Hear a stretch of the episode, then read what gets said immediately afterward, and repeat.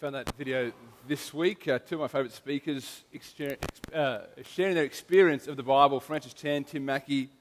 I just love what those guys say about the Bible. And I wanted to share that with you. And that's really the aim of this series, is to help you to equip you to read the Bible, to meet with God yourself, to meet with your Creator face to face, um, relating to Him uh, in the relationship you were made for through His Word. And that's what we're doing in this series.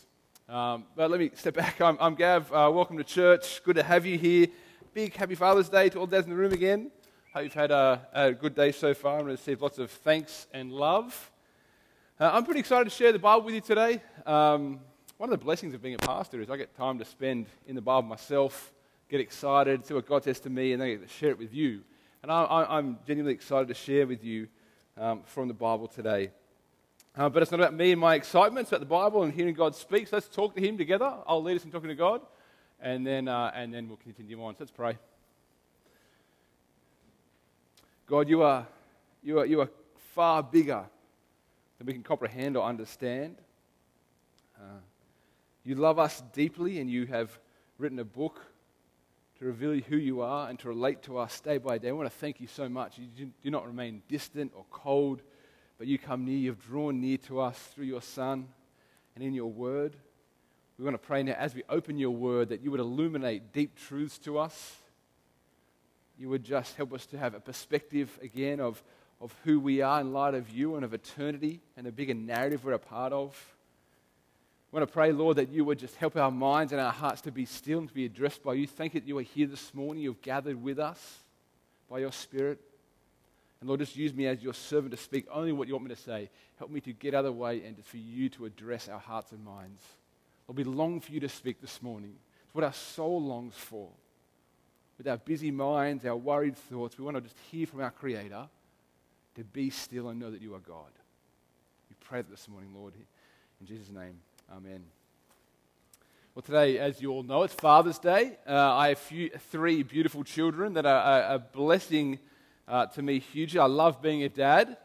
But today is not only Father's Day, it's a double celebration. Today is uh, mine and Katie's 12 year wedding anniversary. Today, right? Um, yeah, time flies. Uh, 12 years. And as I look back on 12 years of marriage, it's interesting to think about what Katie and I were like before uh, we got married and how we both changed. And I think we've changed a fair bit. And uh, I think we've actually become more like each other. It's like I'm married to myself now. No, it's not. It's, um, I would hate that. That'd be horrible, wouldn't it? But, um, but uh, we've definitely become more like each other. I'm way more uh, patient, uh, uh, less quick tempered. I assume the best of people. I see other people's perspectives more. And that's all things that Katie is like. And being married to her has changed me in a really positive way. I also like to eat more olives and halloumi. Amazing, right? I didn't you know, know these things. And you know, Katie's shown me uh, this whole new world of food. Uh, and I also no longer use a handkerchief only tissues because apparently hankies are gross. Um, Katie now enjoys sport, which I love. Uh, one of my proudest days was when um, Katie was in the car by herself and she was listening to cricket, test match cricket on the radio. Wow. Yeah, thank you, Chris, right? So attractive right there, right? Wow. She also values high tea. Great, that's my doing. well, it should be her. Anyway, that's weird, isn't it? It should be her. I'm okay with my masculinity. Anyway, um, uh, she also, I asked her, I said, so, you know, how have I, how have I changed you since being married? I asked her this week. And uh, she now believes that it's because of me, it's okay to push yourself when exercising, even to the point of vomiting. I've had a great impact on her. Uh, this, is, this, this came about early on in our marriage. I coached her soccer team. And, uh, and I was coaching a team, and I was, we were driving home from training, and I may have been a little frustrated with the team. And I said, Katie, the girls in the team, they need to push themselves harder. They don't work hard enough at training. I think they need to push themselves to the brink of exhaustion, even vomiting. And uh, she just looked at me like this, like, who are you? What are you talking about? I was frustrated. I take it back, but she now believes it's okay to vomit when you exercise. Uh, but being married for 12 years, you can't help but become more like the other person. And today, as we mentioned, we're, uh, we're in the third week of this, uh, well, the, we're doing a, a, a five, uh, it's been five weeks, but this sort of three week block of, of, the practical nature of how to read the Bible, we're getting really practical. Week one, we looked at um, reading the Bible prayerfully. Uh, last week, Jez looked at how to read the Bible rationally, uh, meditating deeply on God's truths. And today we're going to look at how to read the Bible transformatively, or really obeying the Bible, obeying what God has said in a way that transforms your life. And here's my sort of big idea that I want you to understand today and get a, take away from, uh, this, from what I'm going to say. I want to say the purpose of Bible reading is to meet with God, to meet God and be transformed to be more like Jesus. That's what I want to say. The purpose of Bible reading is to meet God and be transformed to be more like Jesus.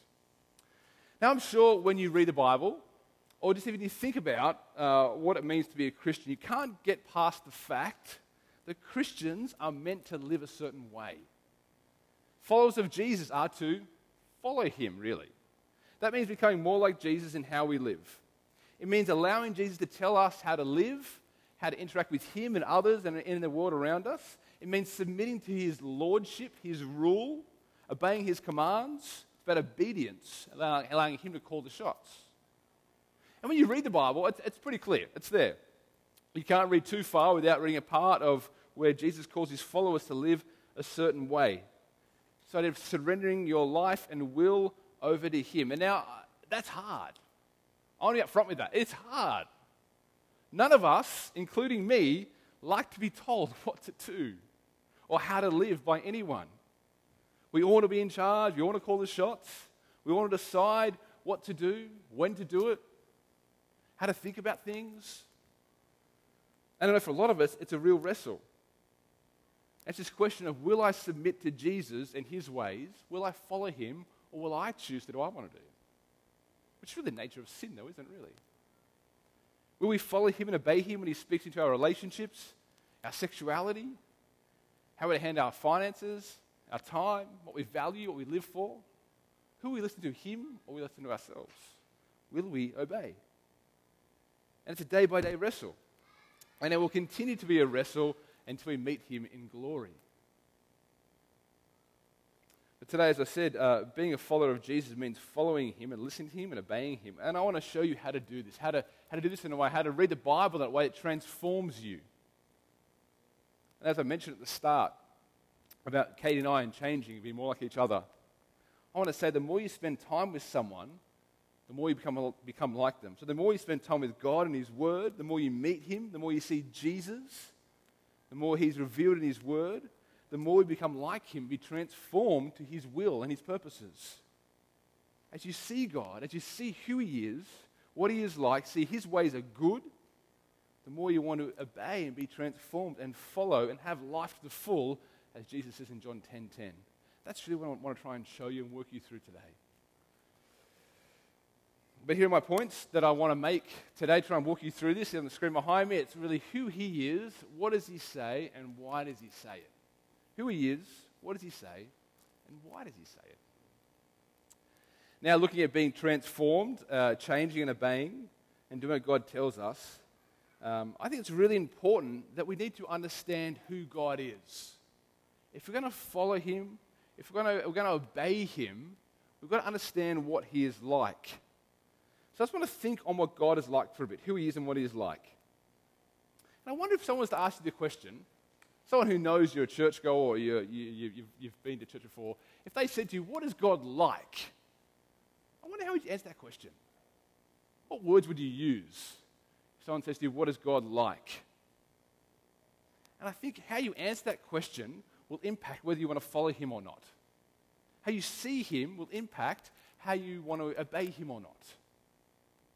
You think about someone you look up, look up to in life a friend, a family member, a manager, a boss at work, a sporting hero, whatever. You want to listen to them. You admire them. You want to be like them. How do you view God? Do you know Him? Do you know what He's like? You know, one of the major things the Bible does, it reveals who God is. Primarily, and firstly, the Bible's about God. It's all about Him. You know, from the very first few pages you read, in the beginning, God. It's about Him. It's a book about Him. And we see in the very first few pages, we read of God being an eternal being in the creation account. Always existed, Father, Son, and Spirit, God in Trinity, perfect love, perfect union. From the very beginning. He's the one who is outside of time, who is eternal, creates all things with just purely words, uh, with wisdom, with power. He speaks, and the creation just moves at his voice, commanding things to go places. He just speaks and it happens. That's power. That is authority. That is rule. He's the powerful one. He creates the world, but he also creates humanity. He creates you and I. And in Genesis 1 26 and 27, we read this. It says, Then God said, Let us make man in our image, after our likeness, and let them have dominion over the fish of the sea, over the birds of the heavens, and over the livestock, and over all the earth, and over every creeping thing that creeps on the earth. So God created man in his own image. In the image of God, he, he created him. Male and female, he created them. So he makes humanity, he makes you and I in his image, in his likeness. And no other creature is given that place or that honor apart from humanity. We are made like him to rule under him. He makes the whole world for us to enjoy, and he makes it good. And remember, I'm trying to paint this picture for you what God is like here. We keep trying to listen what God is like. He makes all types of food to enjoy, creation to enjoy, beaches, rainforests, animals for us to enjoy. He creates us and provides for our needs. And they aren't just our basic needs. He doesn't create just one type of food, one type of tree, or just one animal. No, He provides us with abundance. He lavishes us with everything. He cares, He provides, He's thoughtful, He's generous. And this is the sort of God the Bible reveals who He is. And He makes us relational beings. He makes us for relationship with each other, friendships and relationships, to enjoy each other. He didn't have to do any of this at all. But he did, which shows his character. It reveals what he is like. And we see from the very beginning also that God is not distant. Creation account again Adam and Eve in the garden. Where's God? He's dwelling with them, He's walking with them in the garden with them. He doesn't set the world up and step back and spin it and say, well, Good luck, I'll see you later. No, He's there, He's intimate, He is close. He's dwelling with them. It shows this is the most important relationship we are made for is with God Himself. He created us as relational beings a relationship with Him. He's all powerful, He's all supreme, the eternal one who made the world, who knows how it works. He gives the world meaning and purpose. He's one with all authority. It's His world. And He made us with a purpose to know Him, to be in eternal relationship with Him, and then live in light of that relationship and He cares for us and provides for us. And this is who God is. That's from the first few pages of the Bible. Uh, as you know, it's Father's Day, and I've been a dad for just over, over nine years now. My son Jet turned nine in July, and uh, so I've been a dad for just over nine years. I can still remember when Jet was born. This is a photo of when we first brought him home, just home from hospital. He was so little. And then, uh, and uh, India, our second child, is a photo of her little foot in my hand when she was probably half an hour old at the hospital. And, uh, it's, and then Sav, I don't have a photo of her. She's third child. Um, I, actually couldn't, I actually couldn't find one. She's great too. I'm sure she's great. No, she's uh, she's uh, she's, the height's worn off. She's uh, she's great. I was just looking at her this morning, and she was sitting playing Lego this morning with a bucket on her head. I don't know why she just does those things, and I enjoy that. That's sad for me. She's great. I, a lot of fun Savvy and I have together. But being a dad really changes you. It changes the way you, you view the world, you view everything. And um, before Jet was born, it made me reflect on, you know, you, you, uh, Katie's pregnant, um, you just, you're not prepared. And so you think, what sort of dad do I want to be when, uh, when I have my firstborn child? And uh, made me reflect on what my dad was like. And uh, my dad was a lovely, typical Australian man, uh, but he was quite distant and quite reserved with his emotions, never had deep conversations with me. He showed his love by providing for us as a family, I guess. Um, I, knew, I knew that he loved me. He'd tell me he loved me, but he never really spoke of anything deep with me at all. I never had sort of deep conversations. And so when I became a dad, I'd think through what sort of dad did I want to be like?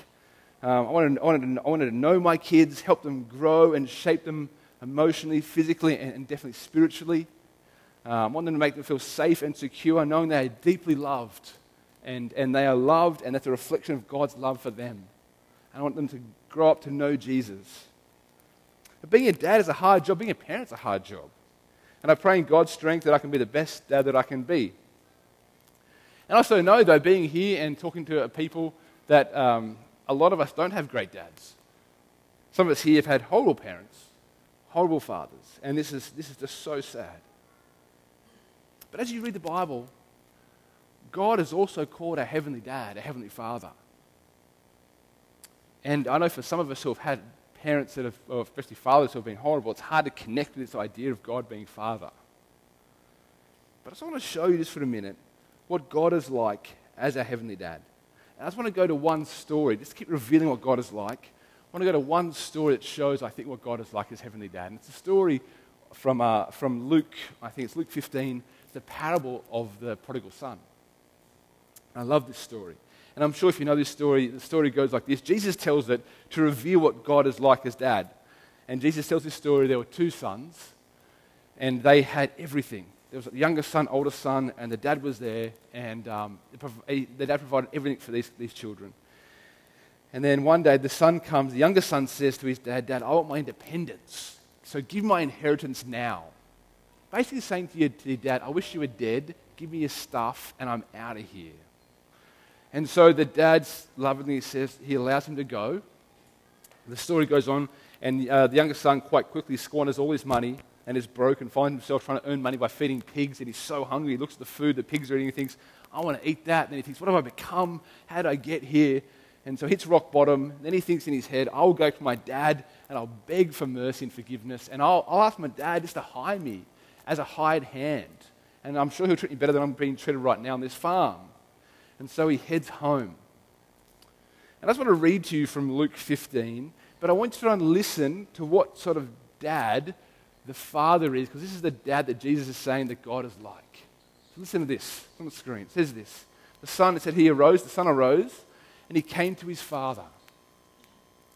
But while he was still a long way off, his father saw him and he felt compassion and he ran towards and embraced, embraced his son and kissed him. And the son said to him, Father, I have sinned against heaven and before you, and I am no longer worthy to be called your son. But the father said to his servants, uh, Bring quickly the best robe and put it on him, and put a ring on his hand and the shoes on his feet, and bring the fattened calf and kill it, and let us eat and celebrate. For this son, my son, was dead and is alive. He was lost and is found. And they began to celebrate. I don't know if you've, if you got the, what, what is the dad is like here see the dad's response. And some, we're going to miss some of this because I think it, it, in first century ancient Near East, dads don't run. dads don't run. Running was a childish thing, a humiliating thing. So the father figures were very stoic and about uh, respect, and so they didn't want to show any emotion at all. But here, the father is so overcome by love and compassion and happiness at the sight of his child in the, in the, in the, in the, in the, uh, in the distance. He runs towards him. He pushes aside all cultural norms and embraces his son. And he shows this huge display of public affection for his child. He embraces him, kissing him because his son's home. And this is all before the sons have apologized. The son may be coming home to tell his dad how much he hates him, but no, no he, the son doesn't apologize at all. The, son, the father runs towards the son and embraces him. And he gives then his rehearsed speech of, Dad, I'm sorry. But it's like the father's not even listening to what he's saying. He's like, No, no, I'm so overwhelmed. I'm going to reinstate you as my son. You're not a hired hand. You're back as my son. And put the ring on his finger, the best robe. Let's have a huge feast because my son has come home. What is God like? He's like the loving father, the dad who is patient, who is kind, who is full of mercy, who is full of grace, and who loves us with a deep, everlasting love. And this is the picture that Jesus tells us of what God the Father is like. And Jesus ought to know it's his dad, he knows him. And we see this character of God displayed ultimately in the cross of Jesus Christ. The Father sends his Son to die for us. John 3:16 For God so loved the world. So loved you and I gave his son to die on the cross to take away our sin, to make us right and to reinstate us as his children. God is one who's acted, God is one who found us when we were his enemies. And the cross shows us what God is like. Now, I know I've, I've dwelled on this point for a while, but I think it's so important when we think about obedience, when we think about transformation, that we have a right understanding of who God really is, as revealed in the Bible, as it greatly affects if we obey Him and allow Him to transform us. God is the all powerful one with all authority, the ruler, the creator, who made all things, who gives us purpose and meaning. But He's also our loving Heavenly Dad who is for us, who sought us at the cost of His Son, who's on our side. So therefore, we can trust that whatever He says to us or how to live comes from a place of deep love and deep affection. That's what we keep thinking of when we think about obedience being transformed by God and obeying Him. But now it's established what, is, what does God say to us? And this is my second point. As followers, we know we're called to grow in our relationship with God, and, but we don't have to guess how to live. We're not trying to do guesswork here because, as we know, God wrote a book. It's from Him, the Bible. And in this book, we can meet God and know more about Him, but also know what He calls us to be, what His desire for us is. And as His children, as followers, we need to listen to Him because we know He loves us and His ways are for our good and come from a place of love. And as you read the Bible, uh, as, you, as you meet with God, He tells us how to live as His people. And He's very, very clear of what we are to be. I just want to show you uh, that God expects us to listen and to obey. And the passage that Jesus read for us before, I want to show you that again. It's going to the screen behind us. Matthew 7. The context of this is important. Jesus has just given his Sermon on the Mount, his most famous sermon. He's saying, Here's what it is to be like, to be part of my kingdom, to be my people. And he goes through for two whole chapters and what it looks like to be his followers. And the very end of the sermon, he says this. This is the, this is the climax, the conclusion of this sermon that Jesus gives. It says this, I'm going to start from 21. It says, Not everyone who says to me, Lord, Lord, will enter the kingdom of heaven, but the one who does the will of my Father who is in heaven. On that day, many will say to me, Lord, Lord, did we not prophesy in your name and cast out demons in your name and do mighty works in your name? Then I will declare to them, I never knew you. Depart from me, you workers of lawlessness. Everyone then who hears these words of mine and does them will be like a wise man who built his house on a rock. And the rain fell, and the floods came, the winds blew and beat on the house, but it did not fall, because it had been founded on the rock. And everyone who hears these words of mine and does not do them will be like a foolish man who builds his house on the sand. And the rain fell, and the floods came, and the winds blew and beat against the house, and it fell, and great was the fall of it. Jesus is pretty clear on this in this passage here. If you call Jesus Lord, you will obey, and you'll have a firm foundation that is like a house built on a rock. But if you hear these words of Jesus, you need to obey. It's like a warning from Jesus. In Luke 6:46, Jesus says, "Why do you call me Lord and do not do what I tell you to do?" I want to show you another passage from James so you get a really clear picture. James 1, 22, 25. But be doers of the word and not only hearers, deceiving yourselves. For if anyone is a hearer of the word and not a doer, he is like a man who looks intently at his natural face in a mirror. For he looks at himself and goes away and at once forgets what he looks like. But the one who looks into the perfect law, the law of liberty, and perseveres, being no hearer who forgets, but a doer who acts, he'll be blessed in his doing. God says it again and again I speak and I expect my children to listen and to obey and to be doers of the word. That's what he says here. He's the one with all authority, the one full of mercy and love and grace. He expects us to, be, to obey and to be transformed by his words, to be doers of the word. He's our, he's our loving Father who wants what's best for us. As I mentioned, three kids, Jet, Indy, Savannah. I know that I, they know that I love them lots, and I know they love me a lot. Just say, I go to them, and uh, I look in their bedroom, and it's messy.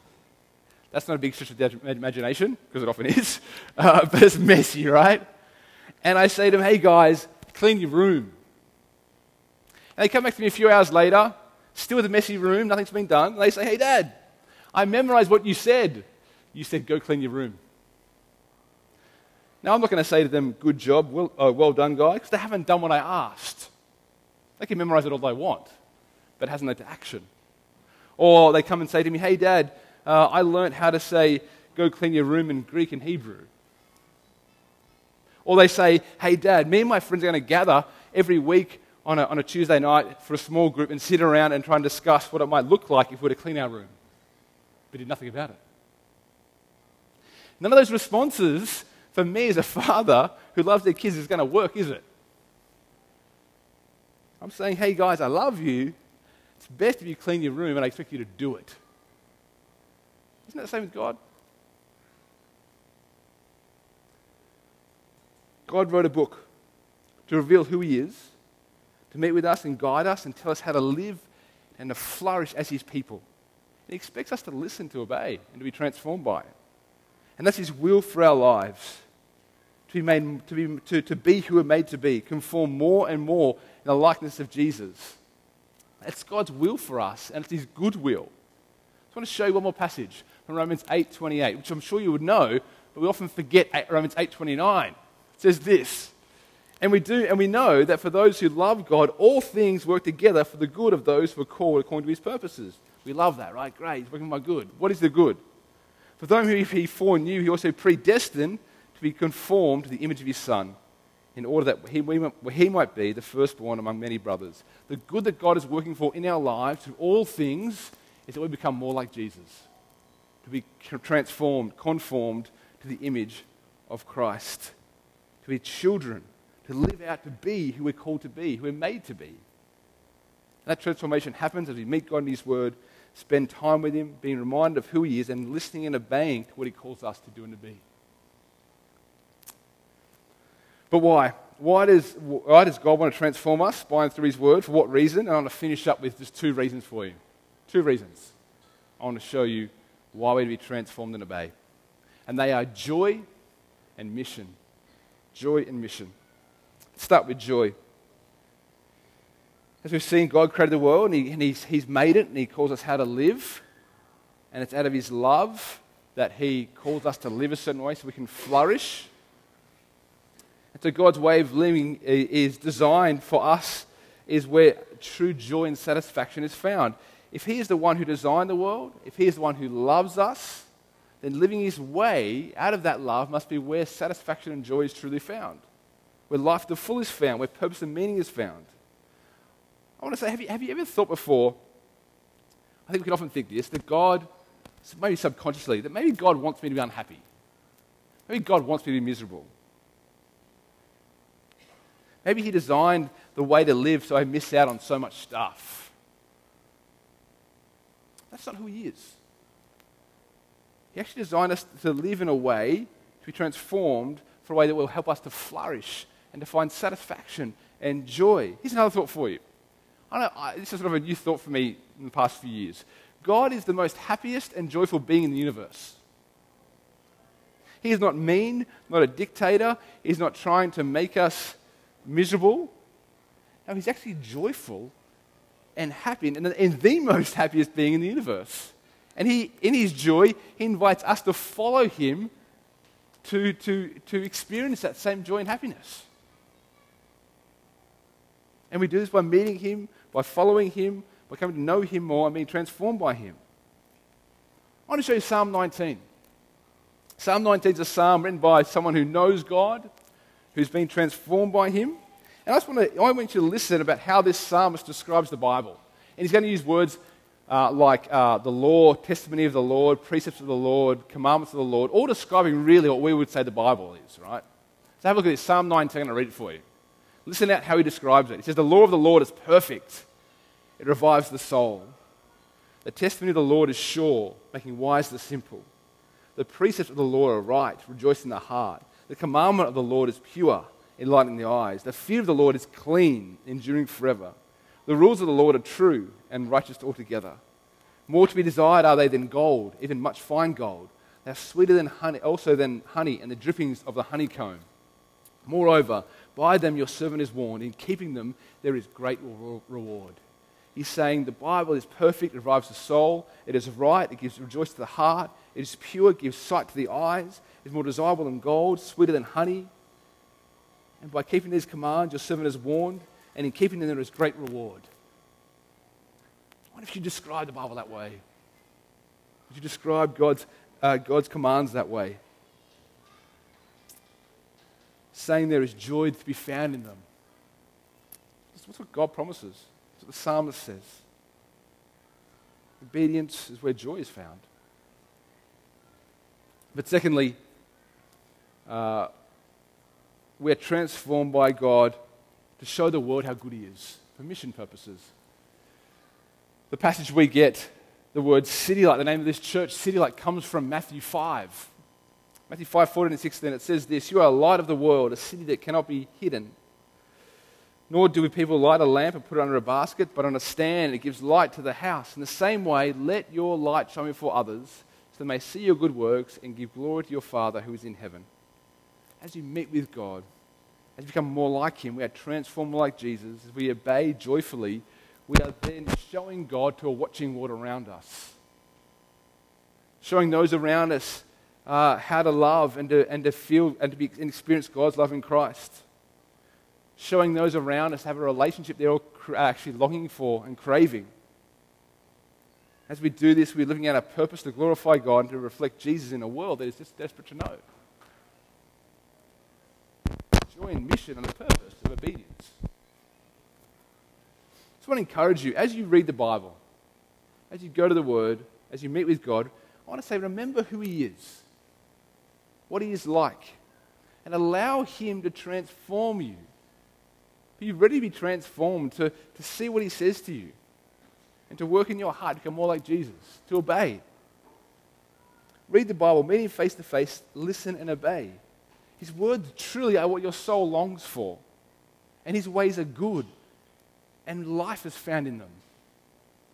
That's what he says. Read the Bible transformatively. That's what we are called to do.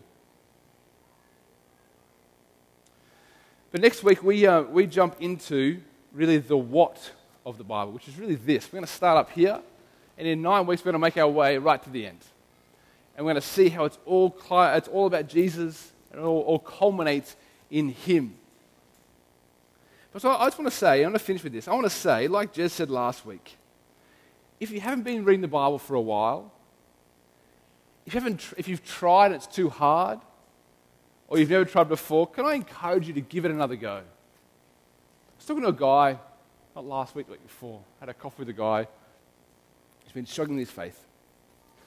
And, uh, and we've been, we were chatting, and he said, I haven't been in the Bible for a while. He said, I used to read it. I used to really enjoy it. Don't read it anymore. Find it too hard. I don't know what to do. And it was affecting his life, and he was making silly decisions, he could, he could, he could see what he was doing, but his heart wasn't there.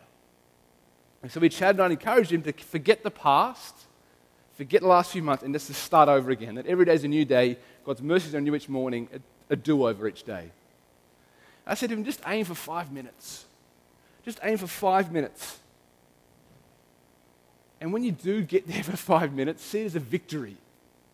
Celebrate it that you're meeting with your God. Let go of any guilt or shame or expectations, or I should be reading for an hour or half an hour. If I don't get there, then it's no, don't get an hour, it's no point. Just get there for five minutes and see it as a victory. And have that mindset, and every day is a new day. Start again. And he texted me a few days later saying, or a week later, saying he's given it a shot and how much better he's feeling. He's actually enjoying God again. It's aimed for five minutes, and he's starting to, he's starting to walk in the path of, of what he should as a follower of Jesus, and it's been a great thing. A church in Melbourne that coined the phrase, which I really like, regarding Bible reading. They say, win the day. Getting the Bible, being your Creator, listening to Him, is winning the day. I want to encourage you tomorrow to win the day. I'm going to be praying for you all that you win the day tomorrow. That you meet with your Creator. That you listen to Him and you meet with Him and you understand His purposes for your life. And therefore you win the day. And every day is a new day. Start again every day. Whether it's five minutes and then build on that, whatever it is, for letting go of the guilt and the shame and the failure that is there, and go again and each day win the day and meet with your God. I encourage you to do that. I'm going to pray for that right now. Father, you, you love us with a deep, everlasting love that often we forget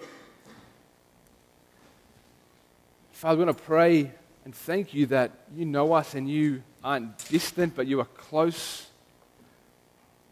And you, you have revealed yourself in your word. You wrote a book to meet with us. Lord, we want to pray that for wherever we're at with you right now, for however we're feeling about you right now and meeting with you, that you would just clean the slate.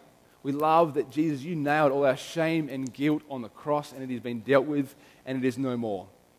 Help us to live in light of that truth and to start again tomorrow and win the day.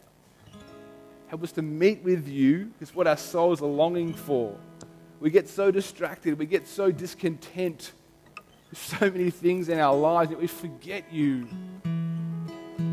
Lord, we want to pray for tomorrow that we'd start again and we would meet with you and you would just right size our, our, our understanding of where we're at in this life, of the bigger picture we're a part of, and how much we are loved, and we would live in light of that truth. So, Lord, tomorrow, for all of us, we want to pray that we win the day and spend time with our Creator and listen and obey. And thank you so much that every day is a new day and your mercies are new each morning. Thank you for Jesus, our Savior, King, and friend. Amen.